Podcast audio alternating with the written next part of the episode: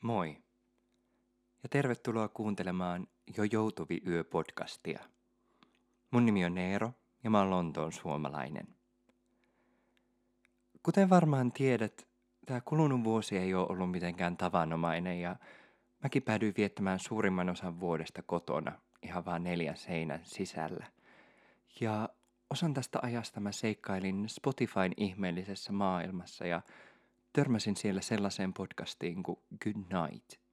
Ja nyt mä päätin kokeilla tehdä jotain vähän samantapaista suomeksi. Tämän podcastin ideana on yksinkertaisesti se, että sun ei tarvitse ajatella työstressiä, eikä, eikä sitä, mitä sanoit Serkun puolison siskolle kahdeksan vuotta sitten. Vaan sen sijaan sä voit kuunnella, kun mä luen erilaisia tekstejä, tarinoita – runoja, ohjekirjoja, mitä milloinkin vaan satu löytämään. Ja toivottavasti näin sitten sä pystyt nukahtamaan vähän helpommin. Mulle voit laittaa tekstiehdotuksia tai vaikka palautetta osoitteeseen jo joutuvi yö at gmail.com. Kiitos kun kuuntelet.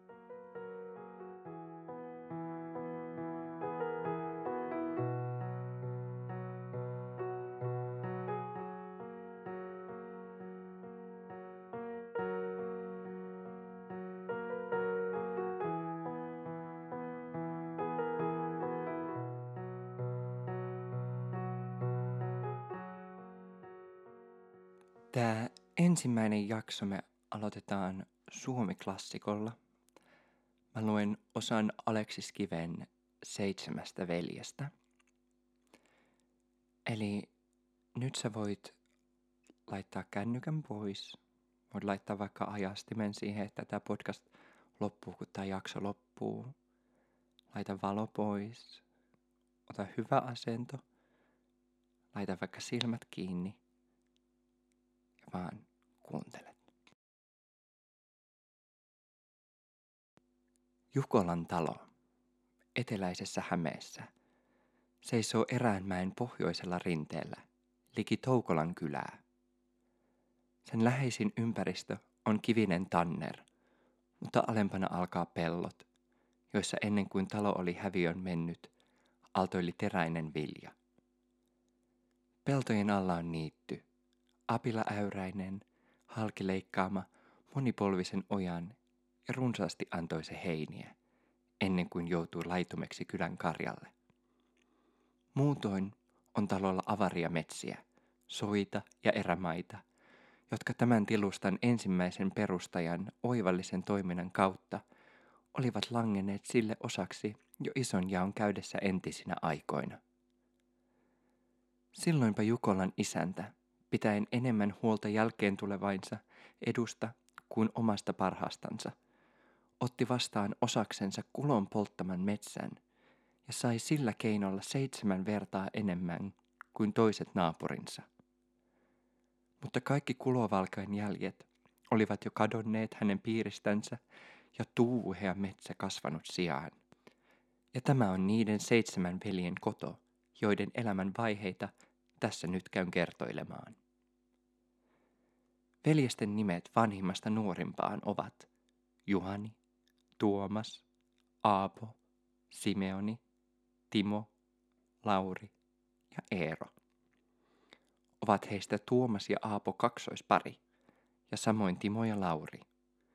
Juhanin vanhimman veljen ikä on 20 ja 5 vuotta, mutta Eero, nuorin heistä, on tuskin nähnyt 18 auringon kierrosta. Ruumiin vartalo heillä on tukeva ja harteva, pituus kohtalainen, paitsi Eeron, joka on vielä kovin lyhyt. Pisin heistä kaikista on Aapo, ehkä ei suinkaan hartevin. Tämä jälkimmäinen etu ja kunnia on Tuomaan, joka oikein on kuuluisa hartioittensa levyyden tähden. Omituisuus, joka heitä kaikkia yhteisesti merkitsee – on heidän ruskea ihonsa ja kankea, hampunkarvainen tukkansa, jonka karheus etenkin Juhannilla on silmään pistävä. Heidän isänsä, joka oli ankaran innokas metsämies, kohtasi hänen parhaassa iässään äkisti surma, kun hän tappeli äkeän karhun kanssa. Molemmat silloin, niin metsän kontio kuin mies, löyttiin kuolleina, toinen toisensa rinnalla maaten verisellä tantereella.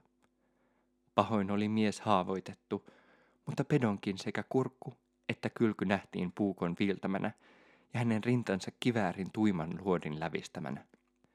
Niin lopetti päivänsä roteva mies, joka oli kaatanut enemmän kuin 50 karhua. Mutta näiden metsäretkiensä kautta löi hän laimin työn ja toimen talossansa, joka vähitellen ilman esimiehen johtoa joutui rappiolle. Eivät kyenneet hänen poikansakaan kyntöön ja kylvöön, sillä olivatpa he perineet isältänsä saman voimallisen innon metsäotusten pyyntöön.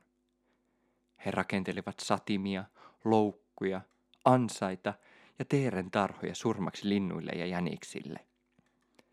Niin viettivät he poikuutensa ajat, kunnes rupesivat käsittelemään tuliluikkua ja rohkenivat lähestyä otsoa korvassa. Äiti kyllä koetti sekä nuhteilla että kurilla saattaa heitä työhön ja ahkeruuteen. Mutta heidän uppiniskaisuutensa oli jäykkä vastaus kaikille hänen yrityksillensä. Oli hän muutoin kelpo vaimo. Tunnettu oli hänen suora ja vilpitön, ehkä hieman jyrkkä mielensä. Kelpo mies oli myös hänen veljensä, poikien oiva eno, joka nuoruudessaan oli uljana merimiehenä purjehtinut kaukaiset meret, nähnyt monta kansaa ja kaupunkia – mutta näkönsä kadotti hän viimein käyden umpisokeaksi ja vietti ikänsä pimeät päivät Jukolan talossa. Hän silloin usein veistellen tunteensa viittauksen mukaan kauhoja, lusikoita, kirvesvarsia, kurikkoja ja muita huoneessa tarpeellisia kaluja. Kertoili sisarensa pojille tarinoita ja merkillisiä asioita sekä omasta maasta että vieraista valtakunnista kertoi myös ihmeitä ja tapauksia raamatusta. Näitä hänen jutelmiansa kuuntelivat pojat kaikella hartaudella ja painoivat lujasti muistonsa. Mutta yhtä mieluisasti eivät he kuunnelletkaan äitinsä käskyjä ja nuhteita, vaan olivatpa kovakorvaisia vallan, huolimatta monestakaan pieksiäislöylyistä. Useinpa kyllä huomatessaan selkäsaunan lähestyvän vilkaisi veliparvi karkuteille – saattaen tämän kautta sekä äitillensä että muille murhetta ja kiusaa, ja sillä omaa asiansa pahentaen. Tässä olkoon kerrottu eräs tapaus veljesten lapsuudesta.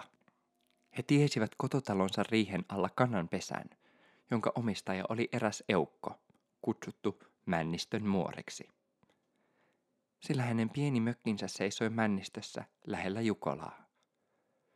Johtui kerran veljesten mieleen paistetut munat, ja päättivät he lopulta riistää pesän ja lähteä messään nauttimaan saalistansa. He täyttivät myös päätöksensä, tyhjensivät pesän ja läksivät yksimielisesti metsään. Kuusi veljestä. Eero pyöri silloin vielä äitinsä jalkain juurella. Mutta koska he ehtivät eräälle solisevalle ojalle pimeässä kuusistossa, rakensivat he valkean äyrälle, käärivät munat ryysyihin, kastoivat ne veteen ja panivat paistumaan kihisevään tuhkaan. Ja kun herkut olivat viimein kypsyneet, söivät he maittavan atrian ja astelivat siitä tyytyväisinä kotiansa taas. Mutta kotomäelle ehdittyä kohtasi heitä hirmu myrsky, sillä olipa jo heidän tekonsa tullut ilmi. Männistön muori ärhenteli ja riehui, ja kiivalla katsannolla kiirehti veljeksiä vastaan heidän äitinsä kädessä vinkuva ruoska vaan eivätpä mielineetkään pojat käydä kohden tuota vihuria, vaan kääntyivät takaisin ja pakenivat jälleen metsien turvaan, huolimatta äitinsä huudoista. Meni nyt päivä, meni vielä toinen, mutta karkureita ei kuulunut. Ja tämä heidän viipymisensä saattoi äitin lopulta kovin levottomaksi, ja vihansa muuttui pian murheeksi ja säälin kyyneleiksi. Hän läksi heitä etsimään. Etsi metsät ristiin rastiin, mutta löytämättä lapsiansa. Saipa asia yhä kamalamman muodon ja vaati viimein kruunun miehiä käymään asian käsiksi. Sana saatettiin jahtivoudille, joka viipymättä kokoon kutsui koko Toukolan kylän ja sen ympäristön. ja läksi nyt joukko sekä nuoria että vanhoja, naisia, niin kuin miehiäkin, jahtivoudin johtamana pitkänä rivinä urkkimaan ympäri metsää.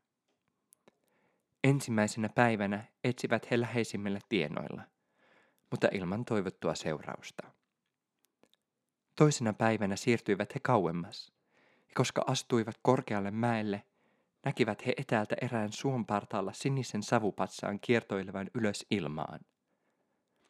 Tarkasti merkitsivät he suunnan, josta savu suitsusi, ja sitä kohden jatkoivat retkensä taas.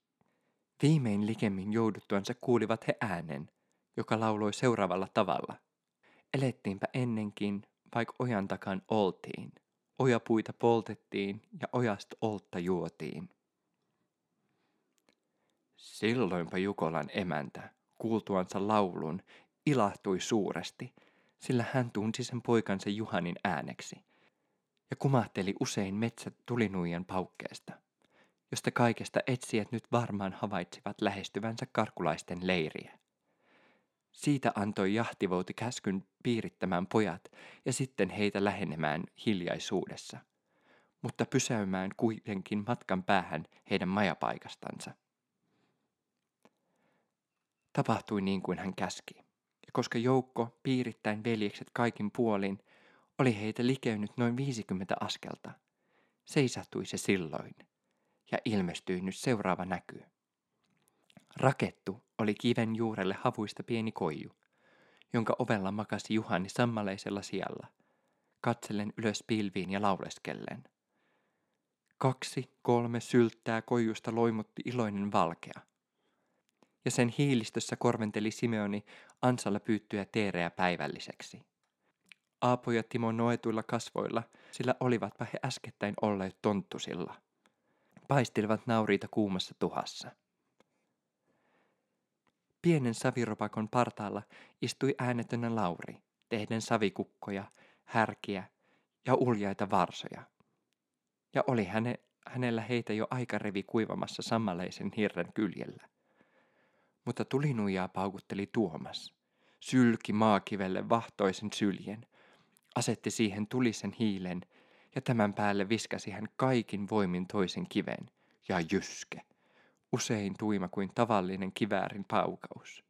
Kajahti ympärille ja nokinen savu kivien välistä pyörähteli ilmaan. Juhani, elettiinpä ennenkin, vaikka ojan takan oltiin. Mutta peijakas meidän kuitenkin viimein täällä perii. Se on niin kuin kädessä, te mullisaukon pojat. Aapo, senhän minä kohta sanoin käydessämme Jäniksen passiin. Voi meitä hulluja, Sissit ja mustalaiset tällä tavalla rähmästelkööt ilmi taivaan alla. Timo, Jumalan taivas kuitenkin. Aapo, asua täällä susien ja karhujen kanssa. Tuomas, ja Jumalan kanssa. Juhani, oikein Tuomas, Jumalan ja hänen enkeleinsä kanssa. Ah, jos nyt taitaisimme katsoa autuan sielun ja ruumiin silmällä, niin selvästipä näkisimme, kuinka koko joukko suojelevia siipienkeliä on meidän piirittänyt ja kuinka itse Jumala harmaana äijänä istuu vallan keskellämme tässä kuin armahin isä. Simeoni. Mutta mitä ajattelee nyt äiti Parka? Tuomas. Hän mielisi peitota meitä paistikkaiksi, koska vain kynsinsä joutuisimme. Juhani Ai poika, saisimmepa saunan. Tuomas saunan saunan. Juhani, kipiinöitsevän saunan. Niin, kyllä sen tiedät. Aapo, se viimeinkin on saatavamme. Simeoni, hyvin tietysti. Sen tähden on parasta mennä ottamaan se sauna ja päästä kerran näistä härkäpäivistä. Juhani, härkä ei juuri käyskelekään vapaaehtoisesti teuraspenkkiin, veikkoseni. Aapo, mitä jaarittelet, poika? Talvi lähestyy ja meille ei annettukaan syntyissämme turkia niskaan. Simeoni, ei siis muuta kuin kotia Mars, ja tulla löylytetyksi, ja syystä kyllä, syystä kyllä. Juhani, säästyköön veljet, säästyköön selkämme vielä kuitenkin muutamat vuorokaudet. Emmehän tiedä, mitä pelastuskeinoa Jumala meille keksii vielä mennessä parin kolmen päivän. Niin, täällä, täällä pyllylkäämme vielä. Tuossa päivämme, tuon kantosen valkean ympärillä, ja yövymme havuisessa koijussa, röhötellen rinnakkain rivissä, kuin emän naskit pahnoilla. Mutta mitä sanot sinä, Lauri Pokko, siellä savilaukussa? Mitä, käymmekö koreasti pieksiäislöylyyn? Lauri, ollaan täällä vielä. Juhani, senhän minäkin parhaaksi harkitsen. Juuri niin. Mutta onpa sinulla siellä karjaa oikein aika lailla. Tuomas, on sekä karjaa että siipieläimiä sillä pojalla. Juhani, huikea liuta, tulisipa sinusta oikein kukkomaakari. Tuomas, oikein fläätälä. Juhani, oivallinen fläätälä. Mikä ryssän kukla sieltä nyt taasin heltii kynsistäsi? Lauri, tämä on vaan tuommoinen pikkuinen poika. Juhani, kas tuota nallikkaa. Tuomas, tekee poikia kuin mies. Juhani, poikia kuin tervaskannon päitä ja ruokkii kuin mies sekä pojat että karjat. Mutta veljet, veljet, jouduttakaa jo päivällinen pöytään, sillä mahani rupee motkottamaan. Pane mujua, pane kiehuvaa mujua tuon nauriin paistavalle kylje tuossa. Kenenpä on vuoro lähteä nauriita varkaisiin? Simeoni, minunpa on taas sen käyminen synnin työhön. Juhani, Henkemme piteiksi täytyy meidän hieman nypistellä toisen omasta. Jos tämä on syntiä, niin on se niitä pienimpiä kuin tehdään tässä matoisessa maassa. Ja katso, jos kuolen ilman muuta synnin merkkiä kirjassani, niin eihän tuo pieni varikseni alka minua juuri estäisi pääsemästä vähän parempaan elämään. Siitä oikeasta hääsalista minua piekin nääsättäisi ulos. Sen minä kyllä luulen – mutta ainahan annettaisi pojalle siellä jokin ovenvartijan virka, ja sekin olisi hirmuisesti lystiä. Niin, uskokaamme niin, ja ottakaamme suruttomasti, mitä kerralla kupuumme mahtuu. Aapo. Mutta katsonpa jo parhaaksi, että heitämme kuokkalan naurismaan ja etsimme itsellemme toisen. Vähentyminen päivä päivältä saattaa pian omistajan vartioimaan maataan yöt ja päivät. Jahtivouti, ei yhtään surua siitä juonesta enää, poikaset. Ei yhtään. No, no, miksi hätäilette? Katsokaa, joukko suojelevia enkeliä on teidät piirittänyt aivan sukkelasti. Niin haasteli Vouti veljeksille, jotka pahoin peljestyneinä rynkäsivät ulos ja kaapasivat juoksemaan mikä minnekin. Mutta huomasivat pian kauhistuen tiensä teljetyksi kaikkialta. Silloin lausui taasen Vouti. Apajassahan olette, luikkarit, koreasti apajassa, josta ette pääse ennen kuin on teitä hieman suomustettu muistoksi. Pieneksi muistoksi teille, mitkä jalkajuonet olette meille saattaneet. Luikkarit, tänne, muori, koivun oksallanne ja antakaa heille oikein lämpöisestä kourasta. Jos niin, että kohtaisitte vastakynttä, niin onpa tässä teille apumuijia. Seurasin nyt kuritus äidin kädestä, käyden miehestä mieheen yli koko poikaparven. Ja kovaa oli Kuokkalan korvessa rähinä. Kivasti kyllä käyttikin vitsaansa muori, mutta jahti vouti vakuutti heidän kuitenkin saaneen liian liepeän saunan. Mutta koska tämä viimeinen toimi oli tehty, läksivät he kukin kotiansa, niin myös äiti poikinensa. Kaiken tien hän pauhasi ja toreili karkulaisia, eikä vielä heidän kotia tultuansakaan lakannut myrsky. Vieläpä rakentaessa pojillensa atriaa laukkutuolille metelöitsi eukko, uhaten heitä uudella pieksiä saunalla. Mutta nähtyään millä nälän ahneudella he iskevät hampain leipään ja silakkaan, käänsi hän kasvonsa heistä, pyyhkäisten salaa kyyneleen ruskealta karhealta poskeltansa. Niin päättyi poikien karkuretki, ja tämä oli tapaus heidän lapsuutensa ajasta, johon kertomuksestani poikkesin. Ja tähän onkin sitten varmaan hyvä lopettaa tällä kertaa. Toivottavasti sinä oot jo unten mailla. Nähdään taas ensi viikolla. Kauniita unia.